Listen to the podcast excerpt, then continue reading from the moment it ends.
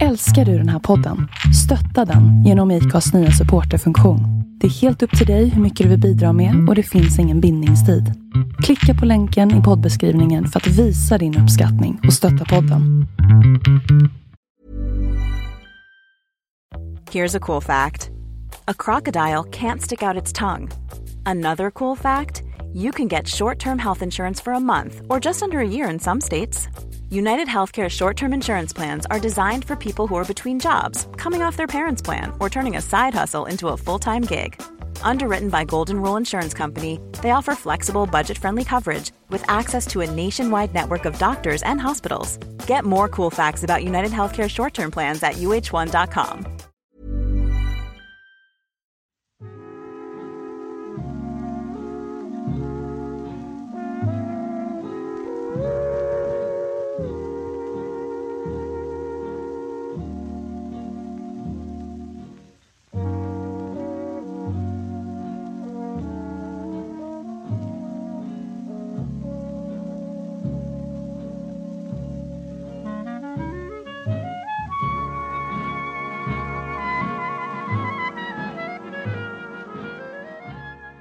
Du Carl Gustav, jag eh, tittade på en, eh, en eh, dokumentär som så ofta för igår kväll.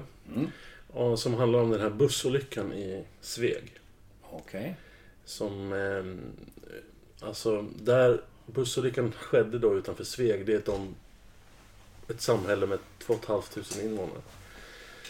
Kom från Skene som har 5 500 invånare. Så det var liksom som två byar möttes i det där. Och så fick man först följa då människorna som överlevde och eh, de berättade om de som dog. Och sen så fick man följa med då i den andra delen de här um, som stod för räddningsinsatsen då. Och eh, sen flätades då deras historia samman. Så. Hur många dog? Det var tre stycken som dog. Och 33 skadades eller något sånt där. Okej. Och busschauffören blev ju åtalad för vållande eller oaktsamhet eller något sånt där. Men blev friad. Eh, och det där var en sån här årlig resa som den här skolan har gjort i alla år. Från Skene till Klövsjö i Jämtland. Och det där fick mig att tänka så här att eh, att sorg kan eh, liksom binda samman människor på ett sätt som in, ingen annan känsla kan. Vad tror du om det? Ja, ja, ja. Oh, ja. När du säger det så bara får jag en psalm i huvudet som är jättekänd och baserad på en gammal folkmelodi. Sorgen och glädjen de vandrar tillsammans. Glädje kan ju föra samman människor. Det är inte konstigt. Sverige vinner VM i ishockey. Snacka om att vara samman. När Sverige vinner en, en match i VM i fotboll så är alla fontäner i alla städer eh, föremål för glädje. Och samhörighet på något sätt. Men sorgen är likadan fast mindre, något mer nedtonad. Mindre yvig. Men för samman, oh ja. Men mer definitiv också. Ja, när det gäller död, då är det ju definitivt. Det är ju sista steget någon tar. Men jag menar att om man eh, kan samlas kring en fotbollsmatch Ja. så är ju det bara där och då. Ja. Men sorgen liksom knyter ju samman människor forever. Liksom. Ja, det kan vara så, utan tvekan. Eh, och man påminns varje år. Och det datumet det hände och du vet allt sånt där. Mm. Alla helgona och allt möjligt liknande. Man påminns om det och möjligen så späs den vassa sorgen ut. Men minnet av sorgen finns ju alltid kvar. Eh, helt orelaterat så får du här med att tänka naturligtvis på den gäst som vi har idag. Eh, som, eh, det var mitt förslag att vi skulle bjuda in honom. Baserat på det jag har sett när han har sjungit som jag tycker är fantastiskt bra. Men sen sa du någonting som var som jag inte hade tänkt på och inte trodde. Du sa han är som mig fast eh, yngre. Och då var alltså- jag först lite rädd. Och eh, sen tänkte jag att det här kan ju bli ett fantastiskt samtal. Så du får gärna förklara det. Nej, alltså till att börja med har du ju jättefel. 100% fel skulle jag säga. Jag har aldrig sagt han är som mig. Men jag kan mycket väl ha sagt han är som jag. Och, Oj. och den grammatiken kan jag ju, Vad var det? kan jag ju eh, inte gå förbi. Vad var det Mikael Jende sa så här, när han inte har någonting att komma med då börjar han klaga på det grammatiska. Jag tror det var ganska ordagrant citat. Men i övrigt, bortsett från grammatiken, så stämmer det. Jakob Olofsson hette han en gång i världen. Och om jag hade möjlighet att byta från Olofsson till Borgenstierna vid lämpligt giftermål skulle jag nog också gjort det. Jakob Borgenstierna, du är mycket välkommen till din gamla kyrka, Lövstadskyrkan i Tranås, som möjligen hette Missionskyrkan på din tid. Sedan 1871 och framåt, Missionskyrkan. Mycket välkommen. Tack så mycket. Jag känner ju dina föräldrar betydligt. Eftersom, ja, vi slåss ju här varje vecka, höll jag på att säga. Kring eh, fikabordet. Och då får man alltid höra eh, spännande anekdoter om dig. Ja, men jag, ty- jag tyckte ändå, jag blev ändå fascinerad av er första fråga där. Eller din spaning eh, Tony, om det här med att sorgen kan binda oss samman. Eller att vi kan mötas i det på ett mycket djupare plan. Kanske än glädjen. Och det, det, det måste jag nog säga att jag tror att jag också att jag håller med om det. Men samtidigt så måste man säga att jag, är vi... Jag menar, glädjen, där kan vi ju verkligen mötas. Och det gör vi ju som du var inne på Gustav, i VM-matcher och så vidare. Men, men är vi lika bra på att mötas i sorgen? Alltså, är vi där än? Alltså, vi i Sverige. Det känns som att det är fortfarande lite tabu. Det är lite skämmigt, det är lite, det är lite liksom, eller vi har inte redskapen ännu för att våga ventilera vår sorg liksom öppet. På ett sätt som vi skulle kunna göra och därmed också tror jag få kanske stöd, tröst och annat. Eller vad, vad säger ni? Ja, jag håller med. Det är det svåraste att möta människor som är i sorg. Att, eh, vad ska man säga, hur ska man bete sig och sådär. Alltså jag, jag är jag är en Facebook-människa. Jag är liksom 49 år. Va? Så jag är typiska Facebook-generationen. Eh, mina barn tycker att jag är hopplös liksom, med det och min fru också. Men, men, men jag har ju märkt liksom att jag har ju följt Facebook ganska länge och Facebook var ju liksom, Facebook 1.0 har ju varit mycket det här skryta, berätta allt som är positivt och, och, och sådär. Och man får ju sila mycket ni vet. Och man måste ju förstå att livet är inte sådär som det ser ut där. Men det jag tycker börjar se nu på Facebook, någon slags 2.0, det är att människor börjar faktiskt också bli mera öppna med att dela med sig av det som är tungt. Det som är jobbigt. Eh, misslyckanden. Det, det lägger man ut i Facebook för hela världen att ta del av. Och, och det tycker jag faktiskt, först kan man tycka så här, men är det verkligen liksom, ska man verkligen basunera ut det där till allt och alla? Men samtidigt så tror jag att det är bra. Jag, jag tror att det är jättebra att, att eh, jag tror, för många så tror jag att det kan vara en bra process i sin egen sorgeprocess faktiskt. Att, att våga, man kanske inte vågar prata med någon om det, men skriva om det. Det vet man ju många som liksom, ni vet, för en del verkar ju tyvärr, när, när man skriver saker på mail så kan man skriva eh, vissa saker som man absolut inte skulle säga till någon. Tyvärr kanske oftast negativt och, och sådär va. Men, men jag undrar om inte det är bra det här att, att, eh, att vi vågar liksom outa mer vår sorg, vårt misslyckande, vår, våra tillkortakommanden. Eh, för jag absolut, jag tror att vi kan eh, mötas mer, våga mötas mer där. Alltså jag använder ju sociala medier på det sättet.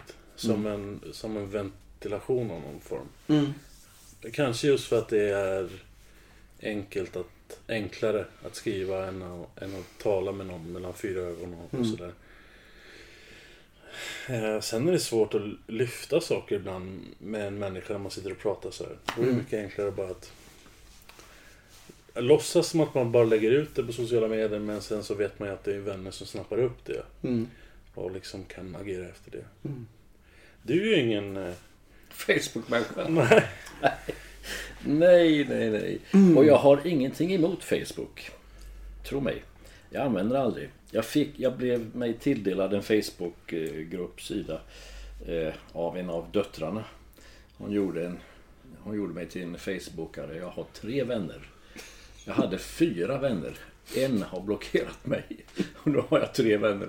Eh, ja, varav en är min syster. Så där har ni min Facebook Men det är en bra bas att bygga på tycker jag. status. Så, nej jag är inte sån. Men däremot så håller jag med er i att ni säger att man kan dela sorg numera mera än tidigare. Innan var det då när man skulle visa upp och allting var bra och man skulle få likes och så vidare. Nu har jag duschat, ja, ska någon trycka like? Ja, ja, okej. Det var verkligen Facebook 1.0. Men vi, både Tony och jag sysslar ju med utlänningar och inte sällan muslimer. Eller rättare sagt huvudsakligen muslimer. Och det är mycket givande. Där har vi en del att lära. I största allmänhet av deras sätt att vara. Inte av deras religion, Gud förbjude, men av deras sätt att vara. Där finns det då inhyrda gråterskor. För att få igång gråten vid någon begravning, vid någon olycka, vid någonting. Och det, det vet man ju, det är ju fusk. Nej, det hjälper till. Eh, så att man då kan ventilera, kan bli av med det som då ligger och trycker eller har just hänt.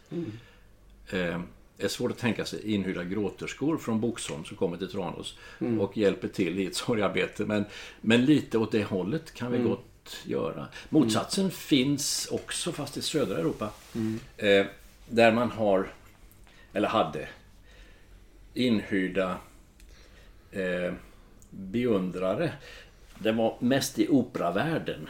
Och då, då skulle de mot en viss betalning klappa händerna och tjoa och ropa bravo och da capo och sådär efter en aria på operascenen. Och det heter på franska claqué, alltså att klappra eller att klappa i händerna. Och av det där claqué så har vi fått ordet hejaklack. Det är ju inte en klack på en sko utan det är alltså ett gäng som sitter och, och eh, mot betalning är motsatsen till inhyrda gråterskor. Inhyrda eh, ja, uppviglare höll jag på att säga. Ja, de som försöker höja stämningen.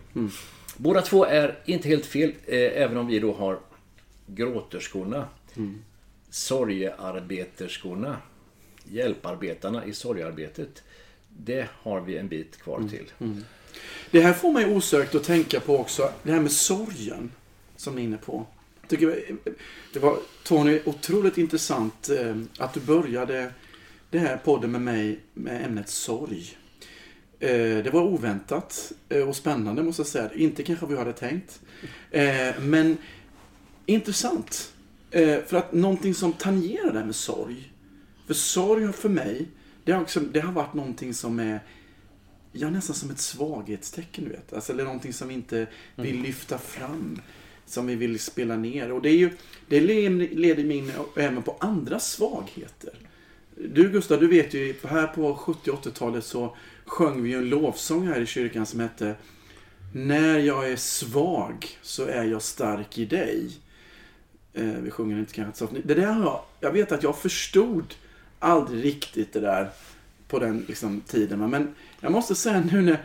En sak måste jag säga är så himla skön tycker jag när man har blivit lite äldre. Jag är 49 år idag.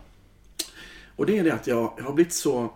Någonstans nu sedan några år tillbaka så har jag landat. Det tog några år. Eh, kanske runt 45. Då har jag landat i mig själv. Jag, har liksom, jag vet vad jag är bra på. Men jag vet också vad jag är dålig på. Och jag leder ju lite körer och jag leder lite olika sammanhang på mitt jobb och så vidare. Men, och jag har liksom, jag har börjat sätta i system de senaste åren att outa mina svagheter. Mer och mer. Alltså det jag känner mig så, det som jag upplever som misslyckanden har jag nästan kapitaliserat på. Och jag har märkt att det där har gjort mig starkare mm i mitt ledarskap. Det har gjort mig starkare i, i det jag är liksom. Eh, och jag är inte rädd för det längre. Att våga liksom outa mina, mina svagheter, mina misslyckanden. För jag märker att det, det skapar en, precis som du pratar om den här bron då, eller gemenskapen som, för alla har, har ju till vissa delar upplevt sorg. Så, t- för jag tror en viktig del tror jag idag, det är att känna samhörighet, gemenskap, att kunna identifiera sig med någonting. Och alla kan ju identifiera sig i, i någon form av svaghet. Oh ja. Eh, och då möts man. Ja. Eh, då, då, då når man fram till människor i sin omgivning. Det kan vara i min kör i Stockholm, eller det kan vara i jobbet med, med de här teamen som jag leder. Men att våga, och det här skulle jag vilja se, tänk om man kunde få yngre människor att våga vara, liksom, visa sin svaghet, visa, även ledare. Alltså, det, det, det, det, det skulle jag vilja se mer av.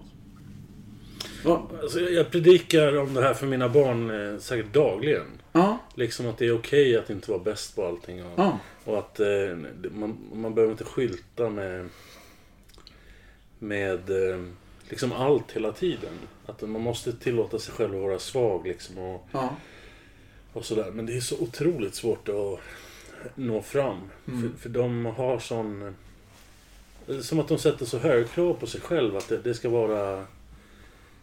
Jo men vi lever ju i en väldigt prestationsbaserad värld idag. Mm, liksom, mm. Allt ska vara grymma prestationer och det ska också vara väldigt snabbt. Du ska ju vara världsbäst med en gång. Mm. Är jag inte det så, ja då blir det inget liksom. Mm, nej, men de brukar alltid säga, men titta på det här Instagramflödet. Mm. Och så försöker jag alltid säga att ja, men det här är ju 10 minuter av deras dag. Mm. De har 23 timmar och 50 minuter där det liksom förmodligen inte är så här super hela tiden. Nej. Och det är så svårt för dem att ta in liksom. Mm. Att, nej, men jag såg att hon var glad här. Mm. Liksom. Ja precis. Då är jag säkert det hela dygnet så här. Ja. Det är, men, Ja, där tror jag att vi behöver hitta en balans liksom och hitta någonting som, eh, eller ja, ja, som balanserar det där. jag tror att det här är ett jobbigt ämne för KG. Att prata svagheter. Ja, det kan det vara. Du Jakob, Och för mig är det också väldigt ovanligt att prata om det. Sorg och svagheter. Det, det, det, därför var det väldigt intressant tycker jag Tony att du började med den twisten på det här, på det här poddavsnittet. du, det var, Jakob, även om inte du har hört några poddar tidigare så ska du veta att de här poddarna innebär till stor del att man hackar på mig. Ja, det är Tonys drivkraft i tillvaron. Ja, men det, jag har förstått att det är jargongen i det här, i det här programmet. Eh, jag har inte så mycket emot det å andra sidan.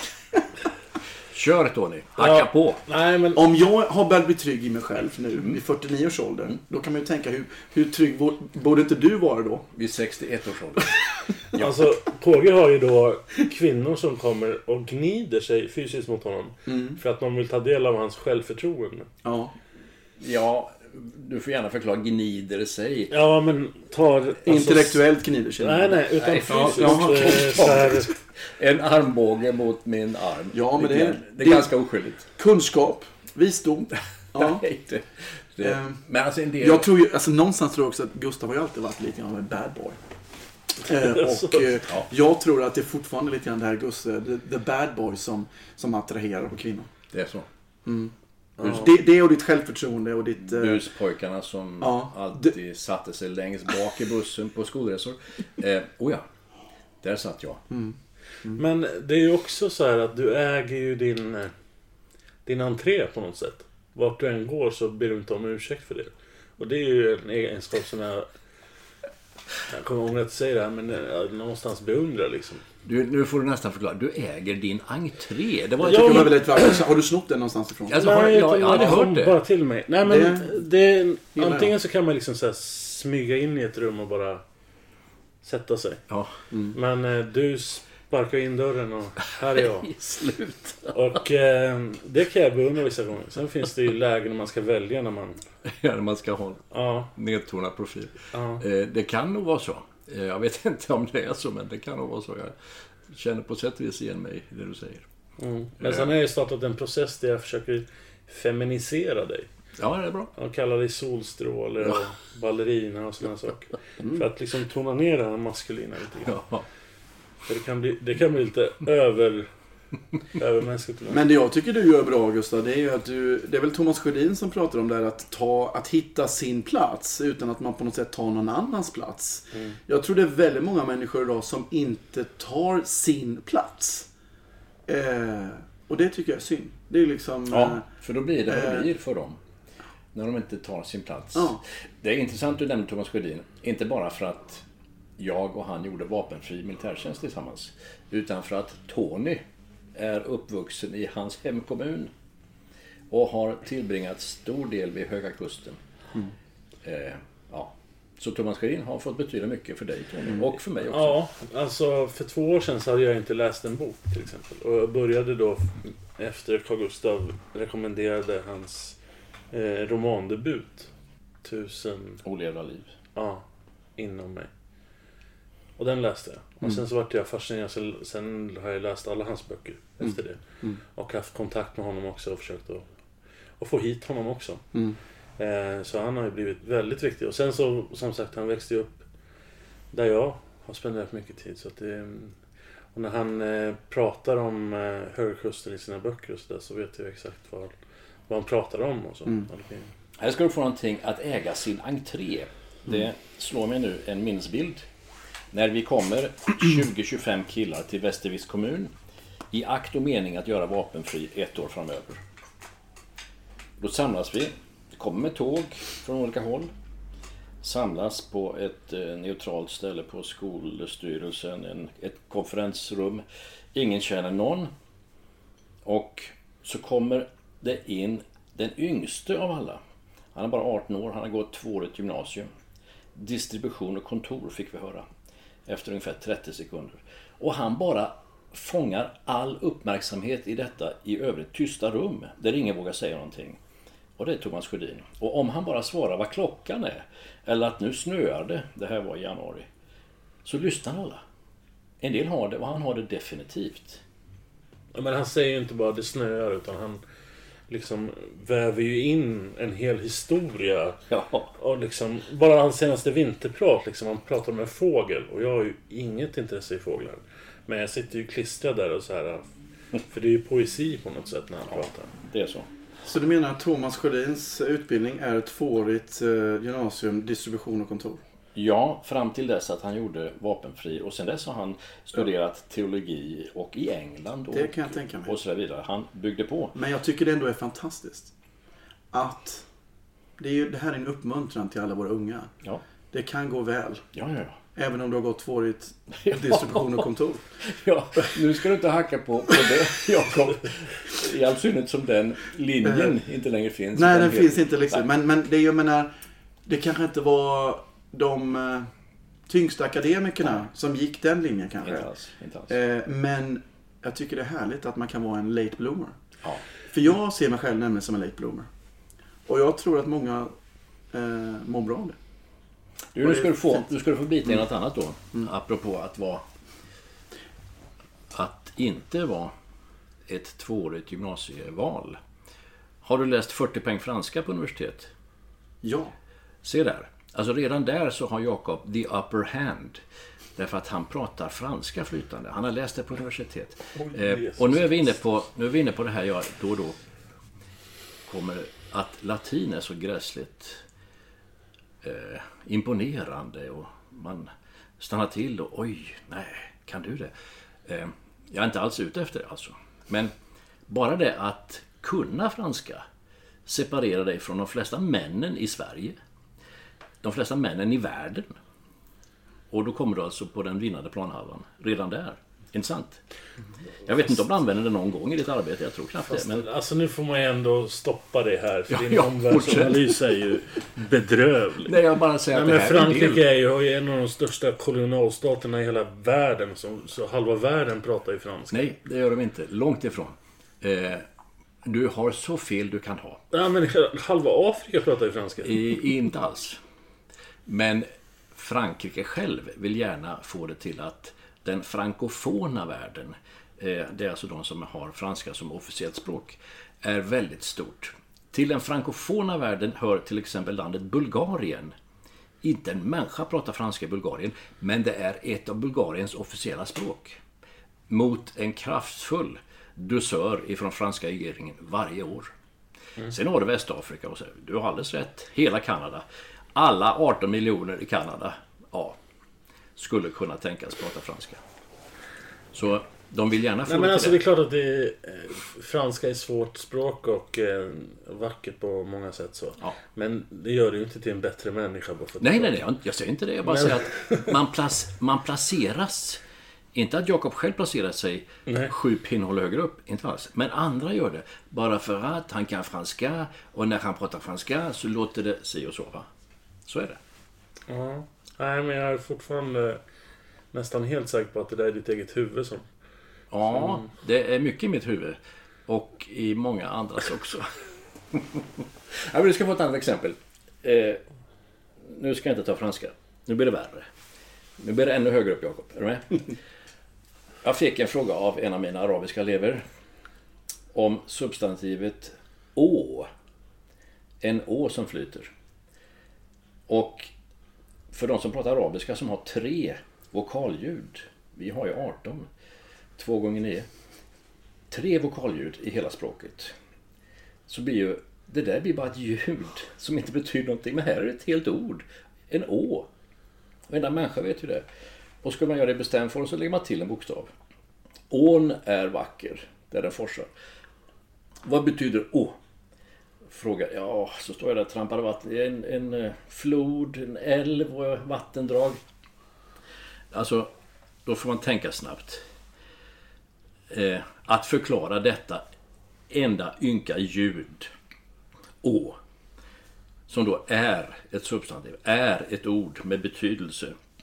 Så kom jag på i samma sekund som jag fick frågan att en av de där eleverna hade varit någon gastarbeiter i Aten under loppet av 10-15 år. Så då sa jag ordet å, eller flod, på grekiska och han översatte direkt. Botamos. Whoops! Det tog 20 sekunder alltihopa. Det jag har pratat om nu här i två minuter. Det tog 20 sekunder. Men tror du att grekiska var nyckeln? Så är det. Ja. Och ni som inte ser Tony, nu sitter han och ler sitt mest eh, dramatiska Dracula-leende. Nej, jag, jag... Alltså... Det här återkommer ju så många gånger i alla samtal som vi har. Det är ju Ja. fint med grekiska och Ja, men det är det ju. spanska och, Nej, nej, nej. och franska och Oh ja. latin och... Ja.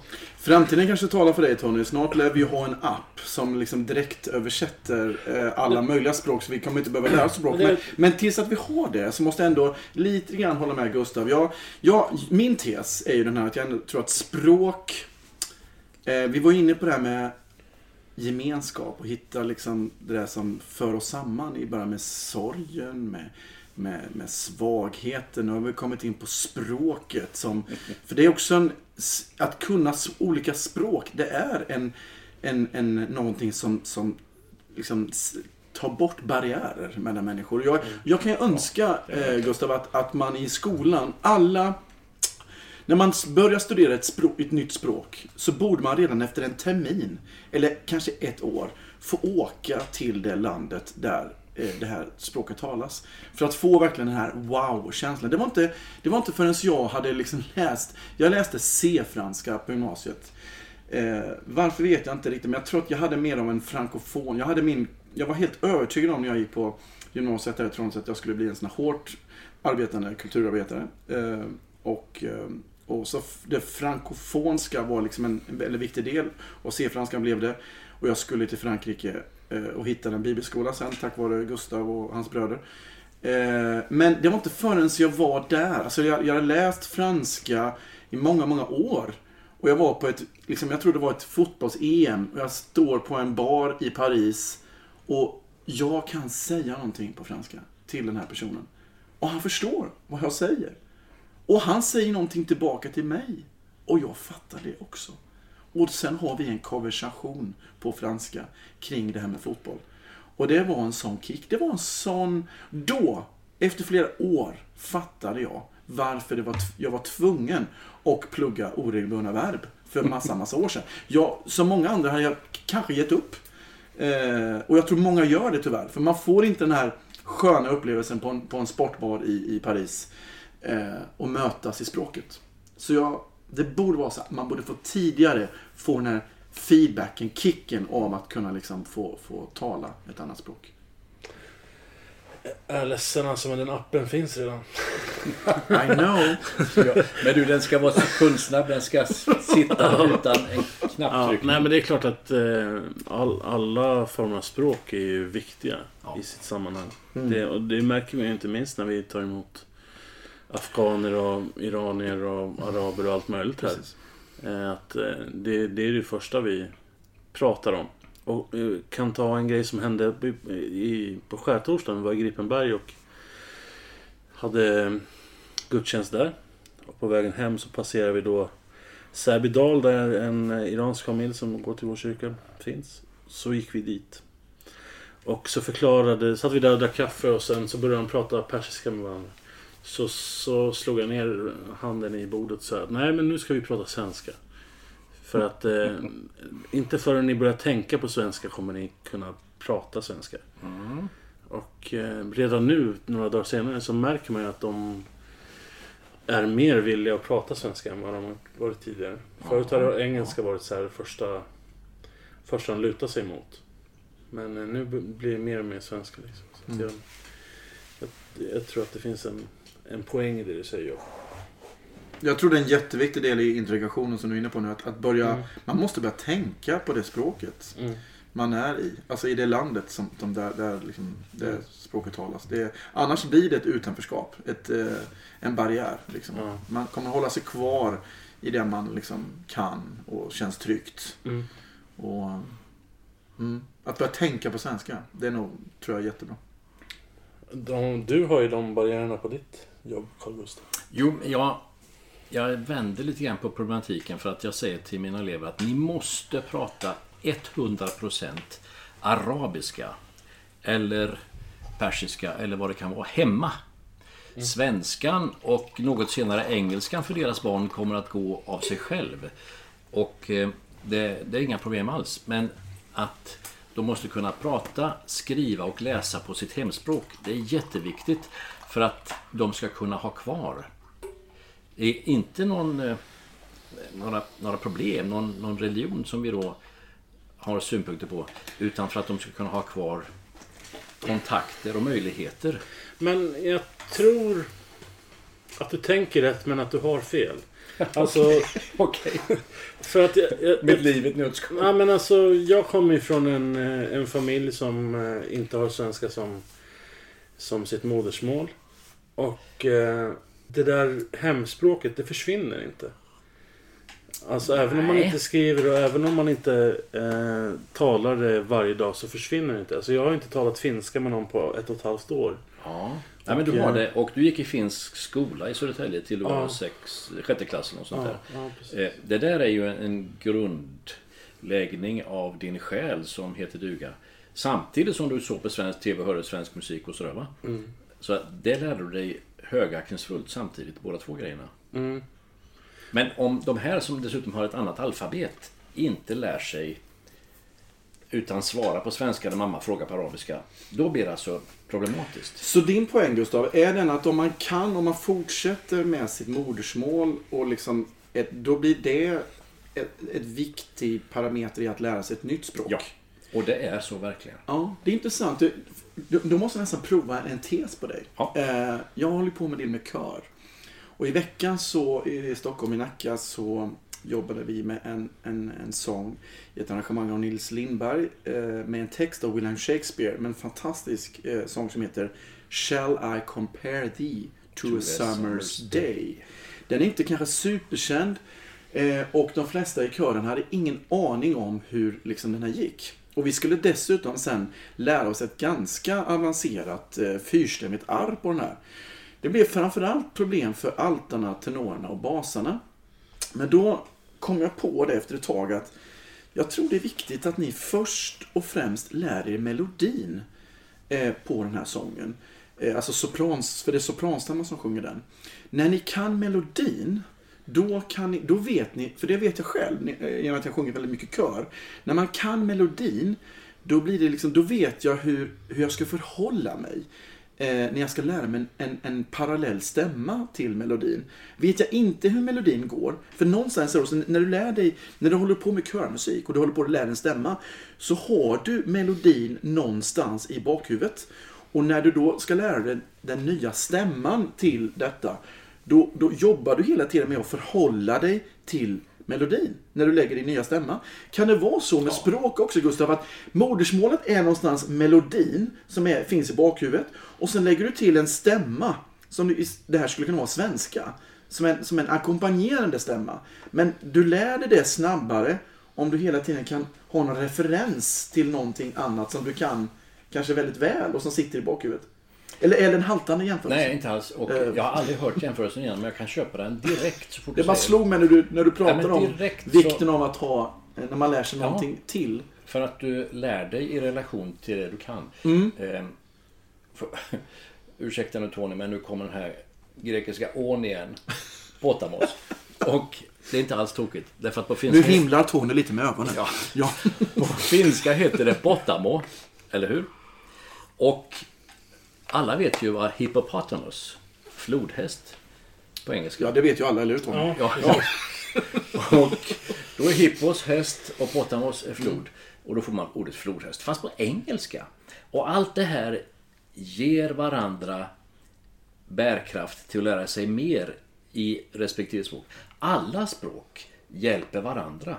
Så är det. Jag kommer ångra att jag frågade det här men vad, vad är...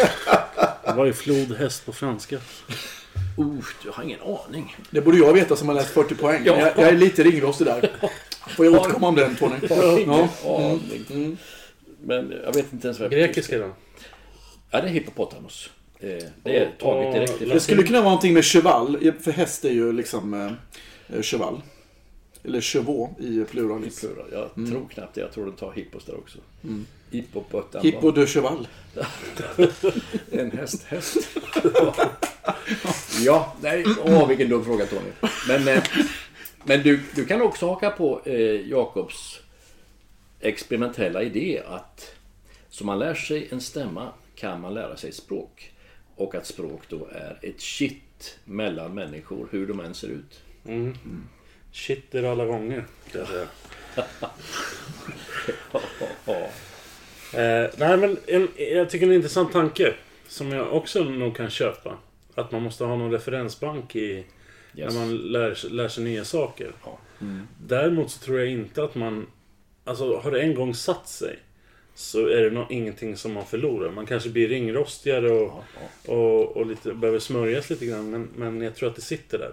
Men sen är det en sak att kunna... Ungefär det som Jakob pratade om eh, i Frankrike och i den där fotbollsbaren där. Att, att eh, eh, så... Det är en sak att kunna... Så här, nu pratar, tänker jag på finska då. Att kunna finska i Sverige och det är en helt annan sak att kunna finska i, i Finland. Alltså jag kan inte finska i Finland. Jag kan Jo. inte... Nej, men alltså jag kan föra en dialog men det kräver otroligt mycket tankekraft och, och jag måste koncentrera mig otroligt för att hitta alla ord och sådär. Pratar man finska i Sverige då kan man slänga in svenska ord lite här. Och, Mm, mm. Men efter två veckor skulle du vara väldigt mycket mera på banan. ja. Men förmodligen alkoholist också. Så Ja, att det jo. finns sina nackdelar. Det kan ju hända. Ehm, så att, nej men jag tror att eh, det, är- det, det är lite skillnad på vad man talar språket och sådär. Ja, oh ja. En liten kort bifråga. Eller en huvudfråga om du så vill. Varför i all världen åkte du till Frankrike? Och varför gick du en bibelskola? Inte bara för att jag sa det. Vilket jag gärna antyder att jag gjorde. Men mm. Ja, men det, var, det var många saker som, som växte fram till det. Jag hade ju liksom växt upp här i, i Tranås hela mitt liv. Liksom, och, är det inte, var, vid 14 års ålder var mig stugan mig för trång. Eller, sådär, va? eller är det, apropå Eh. Finland, för det är Runeberg. det, är det Runeberg? Ja. För mig var det väl vid 19 års ålder så fann jag Tranås mig lite för trångt. Och kände att liksom då var det dags för mig att, att på något sätt eh, ut och se världen. Eh, Så det, det var liksom det ena, att jag ville verkligen liksom, och det, det, timingen var liksom ganska bra då. Man gick upp ut gymnasiet, det var många som ville göra någonting innan man liksom tog tag i sitt liv på allvar. Så här. Jag, hemifrån har jag alltid känt liksom, med, med, med all rätt tycker jag, den här liksom att man ska läsa vidare och, och skaffa sig utbildning och allt det där. Och det vill jag absolut göra också. Men jag ville ha ett par år liksom off. Liksom. Jag visste ju att jag skulle göra min vapenfria värnplikt, som du också var inne på. Det som vi fick göra förr i tiden. Eh, men jag ville ha, innan jag skulle göra det så ville jag ha mitt år utomlands. Och jag ville kombinera det på många sätt. Och dels ville jag, jag, jag var väldigt påverkad fortfarande av det här, det här kulturella. Eh, frankofon. Jag var, upplevde mig själv som en frankofon. Och jag ville liksom uppleva Paris. Jag ville komma till Paris. Nära Paris. Och ta del av allt det här kulturella livet som finns där. Både i liksom teater och, och, och litteratur och, och musik och, och allt liksom med konst och allting. Det var jag liksom väldigt påverkad av i den tiden. Men samtidigt så vill jag också vara uppväxt inom kyrkan. Eh, alltså Missionskyrkan här hade varit mitt andra hem. Eh, liksom, och det vet jag, jag pratade lite om när jag var sommargäst här på eh, Furuvik. Att eh, otroligt tacksam över den liksom. Jag möter så många som är så skadade tyvärr av sin frikyrkouppväxt i Stockholm. Eh, Medan jag är i princip bara tacksam över den, den eh, plattform och den miljö som fanns här. Med den, tycker jag, sunda verksamhet som vi höll på med med som gjorde oss till, till goda medborgare. Vi, vi fick hålla på med musik. Men vi hade ett band här, vi var inte speciellt bra, men vi fick ändå... De lät oss hålla på. Vi fick liksom låna instrument och ljudanläggning och, och vi fick liksom speltillfällen och, och så vidare. Och, eh, ja, jag tycker det är liksom... Jag är så otroligt tacksam att man inte tvingade fram folk till beslut som inte var förankrade. Utan vi höll på med musik, det var scout, det var liksom eh, eh, sport i form av volleyboll och innebandy. Det var, liksom, det var bra. Det var bra. Och sen fanns det lite, lite bön och lovsång och stu- bibelstudier på det kanske. Men det var liksom alldeles perfekt lagom för oss, tror jag, de flesta av oss. Men jag ville ändå, när jag var 19 år, så ville jag ändå någonstans, jag vet att jag sa det, nu vill jag, nu vill jag se om det här bär. Det här som jag lärt mig, stämmer det? Är det på riktigt? Så jag ville också faktiskt ägna ett år till att gå en bibelskola. Eh, och se liksom, studera ordet. Och då hittade jag, tycker jag, den perfekta för mig då, kombinationen med, med en bibelskola som låg strax utanför Paris. Drevs av um, de flesta amerikanska missionärer faktiskt. Uh, Men jag hamnade ju nära där och fick liksom plugga och hamnade i en internationell miljö. miljö. Bodde på ett gammalt kråkslott i, i ett ganska fashionabelt område då. Vi bodde enkelt men det var ett fashionabelt område. Uh, Med 100 elever ifrån 25 olika länder över hela världen. Och det, för mig var det ett enormt viktigt år. Jag vet, jag, när jag sitter där på flygplanet och tittar ner över Charles de Gaulle-flygplatsen så vet jag att, och det, det, det här är ett, verkligen ett före och ett efter i mitt liv. För där och då är jag en ganska, tycker jag, liten människa. ganska naiv och, och vet egentligen inte så mycket. Och jag, ganska rädd också på ett sätt. Tänk att här ska jag bo nu. Och där pratar de franska. Och jag är ganska, inte så bra på franska än. Eh, så att det året för mig var oerhört betydelsefullt. Eh, på många sätt. Eh, väldigt bra studier. Ganska akademiska studier. Du vet ju eh, MBI i Säffle och allt det där. Så det är hög nivå på, på studierna. Men, och sen det, hela det här sociala, att få liksom få, få en, Visst, nu var det ju ändå ganska, det var inte så att jag bodde eget, liksom, hade egen lägenhet och allt det där. Men, men ändå, man var ändå rätt långt hemifrån, 19 år. Och fick träffa så, människor från så många olika kulturer världen över. Många kristna, men, men från vitt skilda kulturer då. Och sen närheten givetvis till, till Paris. Det var ju fantastiskt. Om du inte hade åkt dit när du var 19 år, hade du lämnat Tranås då? Ja, det tror jag. Jag hade lämnat Tranås för ett år. Jag, jag, då har jag nog rest, liksom, rest istället. Liksom, eller tagit mig någonstans eh, i världen och antingen jobbat eller, liksom, eller bara rest så länge jag hade pengar. Eh, det tror jag. För mig, det, det var så viktigt att få, få komma iväg. Eh, få ett perspektiv liksom, ut, ja, utanför Tranås. Så det, det, det tror jag har varit viktigt. Jag har nog alltid känt att jag var, även om jag älskar att komma tillbaka hit. Tranås kommer alltid vara hem. Det är många från Tranås som frågar, är, är det inte Nacka ditt hem? Jo, men Nacka bor vi, men, men Tranås kommer alltid vara hem, liksom, tror jag för mig. Så att, eh, som nu, kommer hem här i påsk, liksom, det är för mig alltid fint. Liksom. Och jag tror att för mig är Lövstad, i och med att Lövstadskyrkan har haft en sån trygg bas, liksom, eh, och präglat min uppväxt, så känns det alltid naturligt. Och många vänner liksom, som jag har kvar här. Eh, Men jag har nog alltid vetat att jag är på väg härifrån ändå, någonstans. Det, det, det har varit ett... eh, Ja. Kände du så också när du stack till USA? Att, eh, att, du, att du var tvungen att göra det för... Nej, eh, på den tiden, 1975, så var det inte många som åkte till USA. Det var en stor sak. Nej men just bara det där att jag måste lämna det här för att... Nej, eh, och inte alls. Jag lämnade ju bara... Jag gjorde en paus i mitt liv ett år och gjorde roliga grejer. Eh, det låter ju dumt att säga så, men så var det. Och sen var jag intresserad av... Jag har alltid varit duktig på engelska så att jag var intresserad av att bli bättre. Och så kom jag dit och upptäckte att jag inte är så himla duktig. Oj, det här var svårt. Och, och man får tung häfta, du vet. Ensam 17 år. Eh, en bi- man åker inte hem över nästa helg precis. Utan ett helt år där. Men det, det var också en sån där vattendelare i mitt liv. Åka till Amerika och sen åka tillbaka. Och plötsligt så upptäcker man när man väl kommer till Kastrup. Oh, oh vad skönt att vara hemma igen.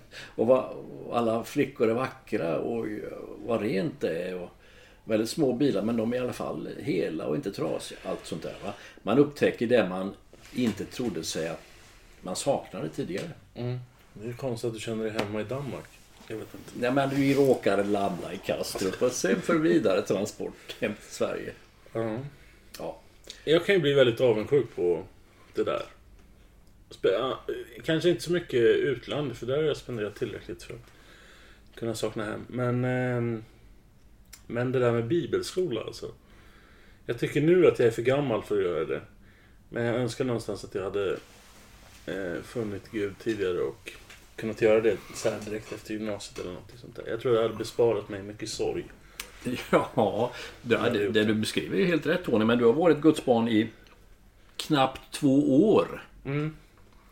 Det är ganska fantastiskt att du sitter och tänker i de här banorna. Ja, men det har jag nog gjort så här från vecka två. Så.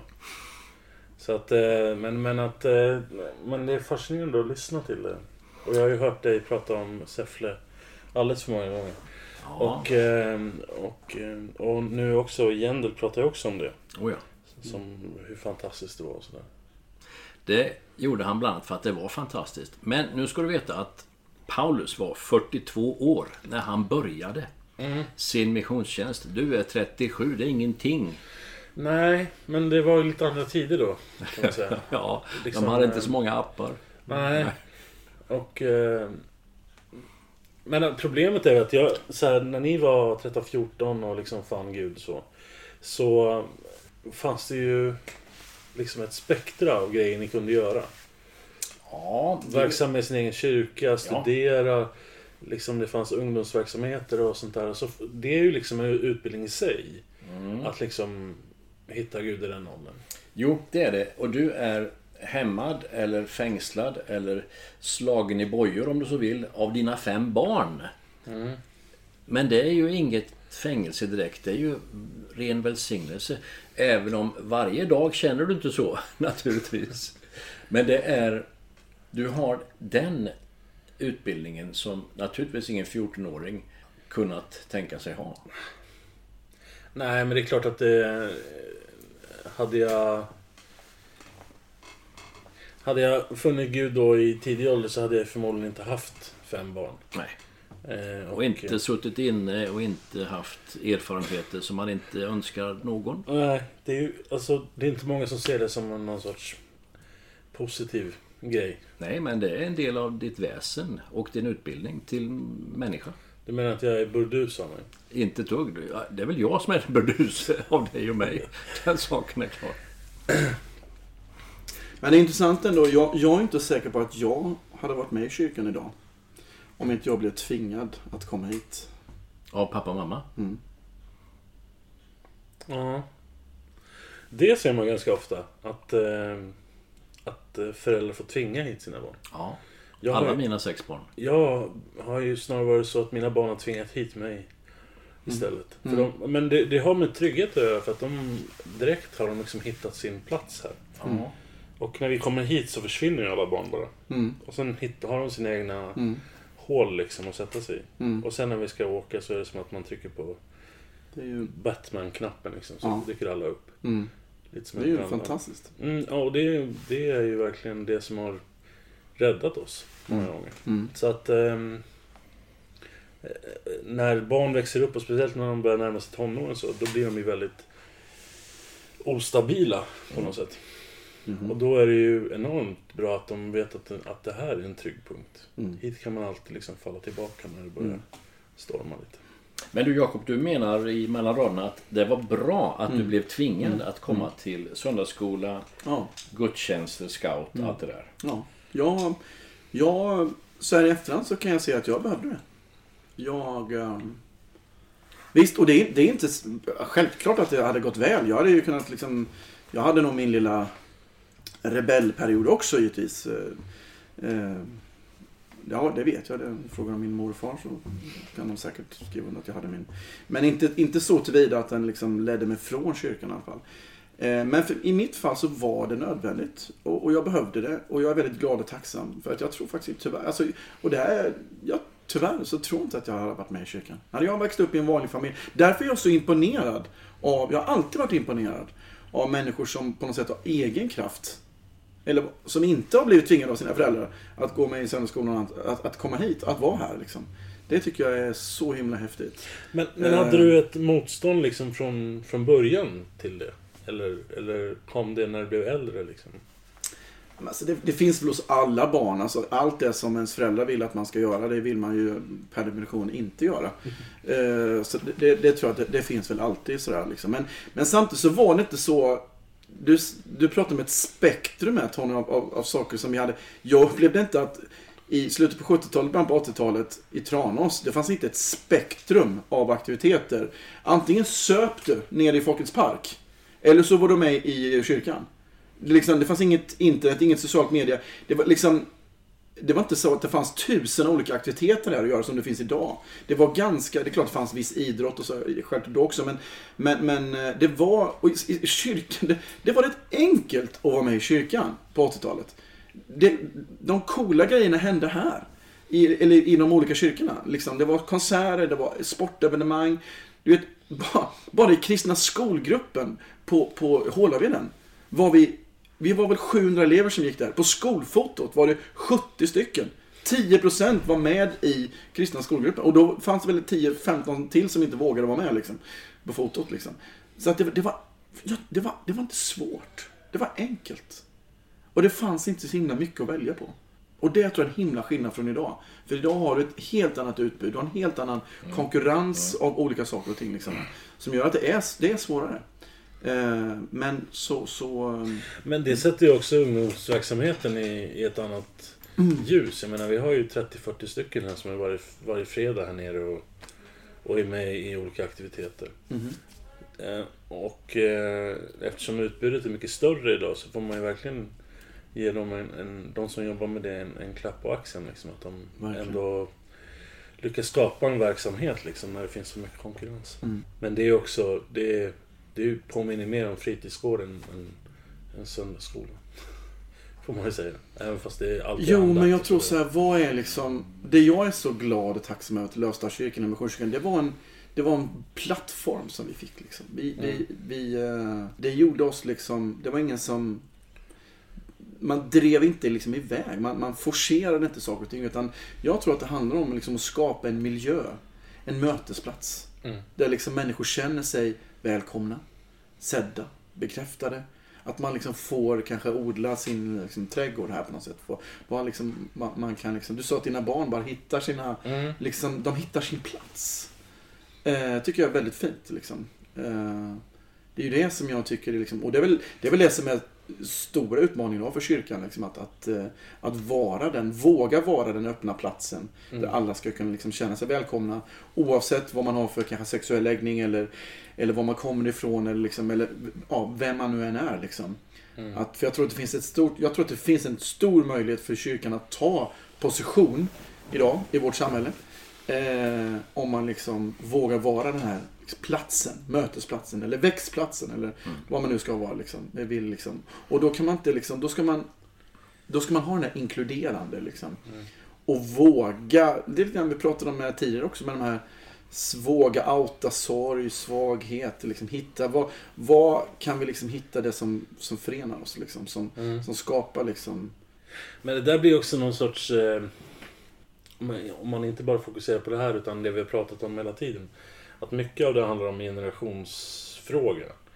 Det, det är mycket enklare för, för någon som är 20 eller 30 år att, eh, att liksom öppna, öppna sig på sociala medier. Det, det är inte supervanligt att man läser sånt från en 60-70-åring. Liksom. Mm.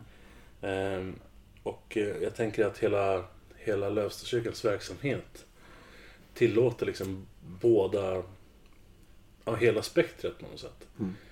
Eh, ibland kan man ju känna sig att det, det, är ganska fyrkantigt på, på vissa ställen. Det här är okej okay och det här är inte okej. Okay. Men här finns ju inte sådana regler. Här kommer ju... Ena dagen är det någon knarkare som kommer och nästa dag så är det någon som har varit kristen i 70 år. Om man har samma samtal egentligen. Mm. Bara att eh, ja, alla människor är inte stöpta i samma form på något sätt. Nej, det du beskriver är ju en fin bild av verkligheten som man tycker att alla Guds församlingar skulle ha på ett eller annat sätt. Det är verkligen så. Men sen så att vi med ålderns rätt blir mindre lättrörliga och allt det där, det får man också ta.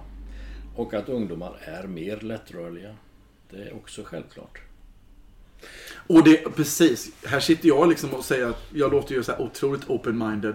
Men jag kommer på mig själv, bara nu i förmiddags på gudstjänsten, när min dotter kommer och har på sig en väldigt kort kjol, en uttvättad eh, hårdrocks-t-shirt. Och jag spontant känner, jag har varit jättearg på henne.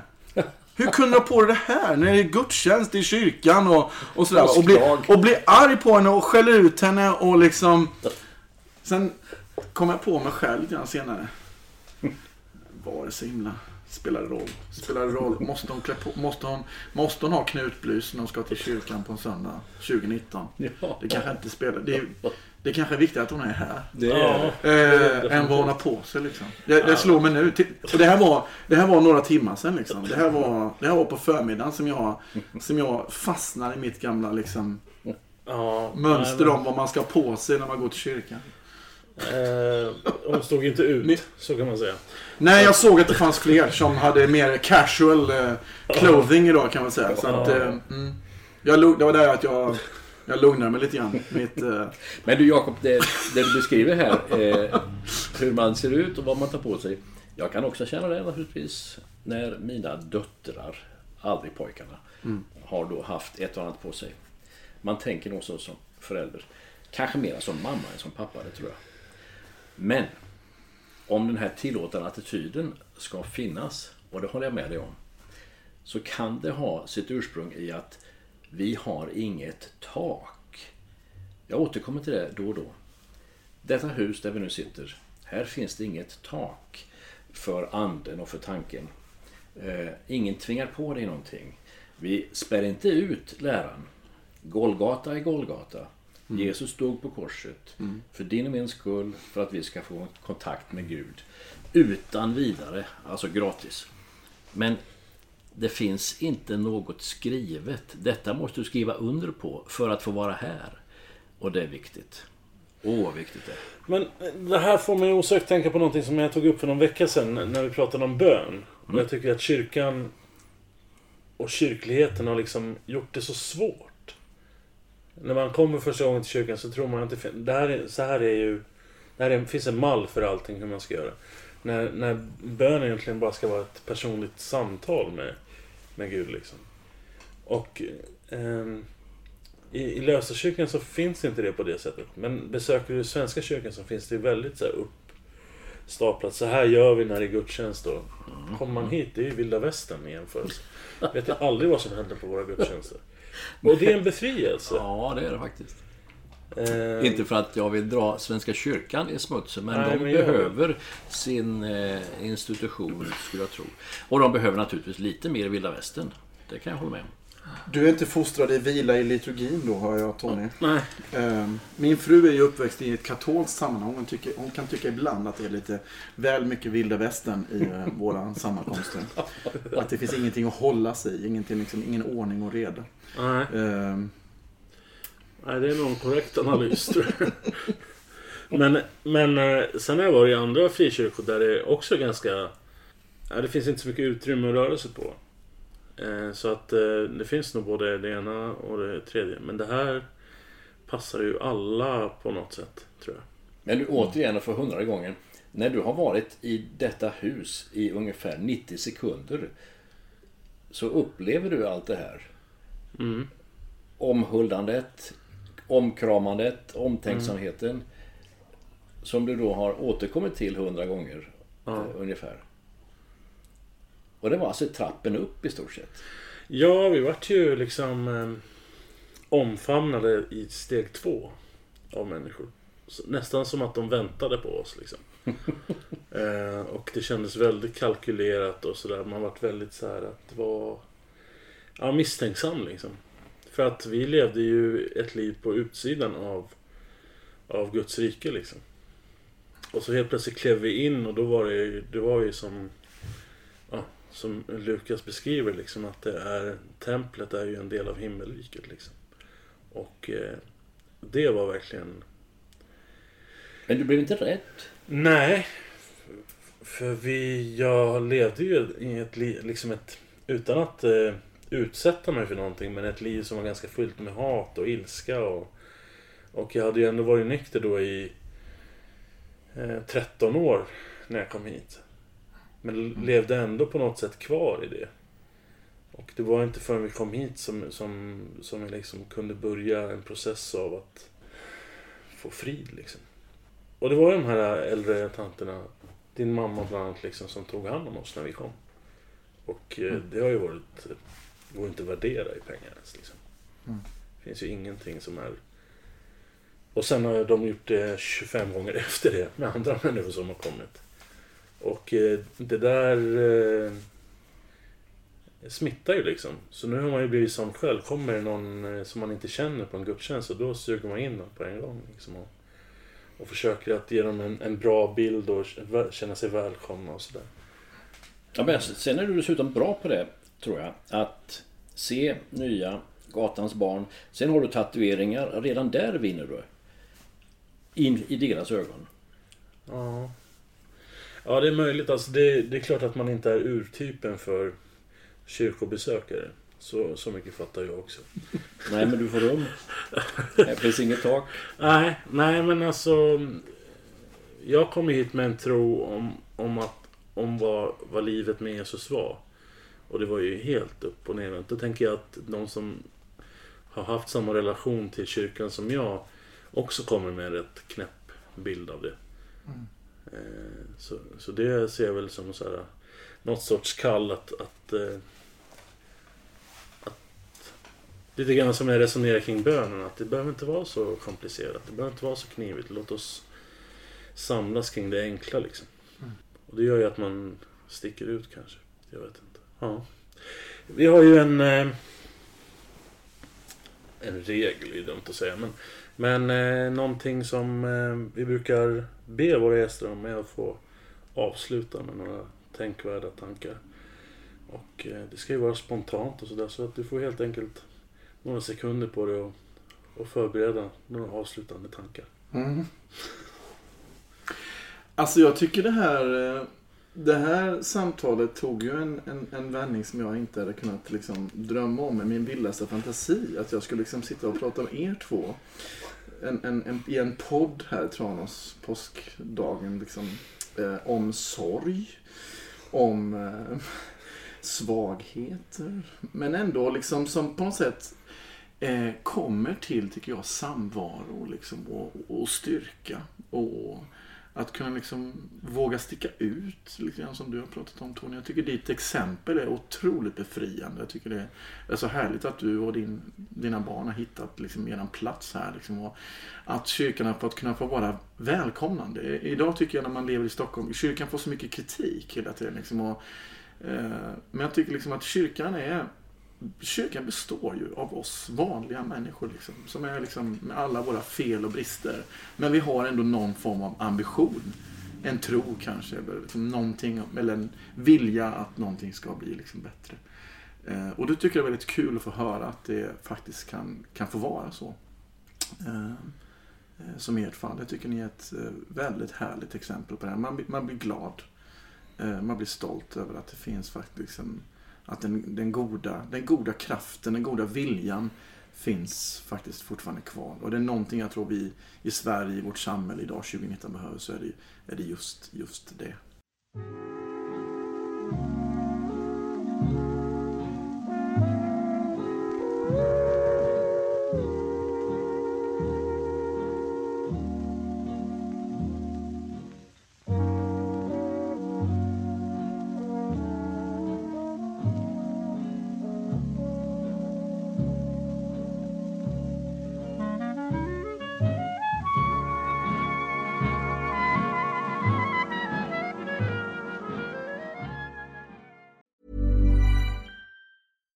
Catch yourself eating the same flavorless dinner three days in a row?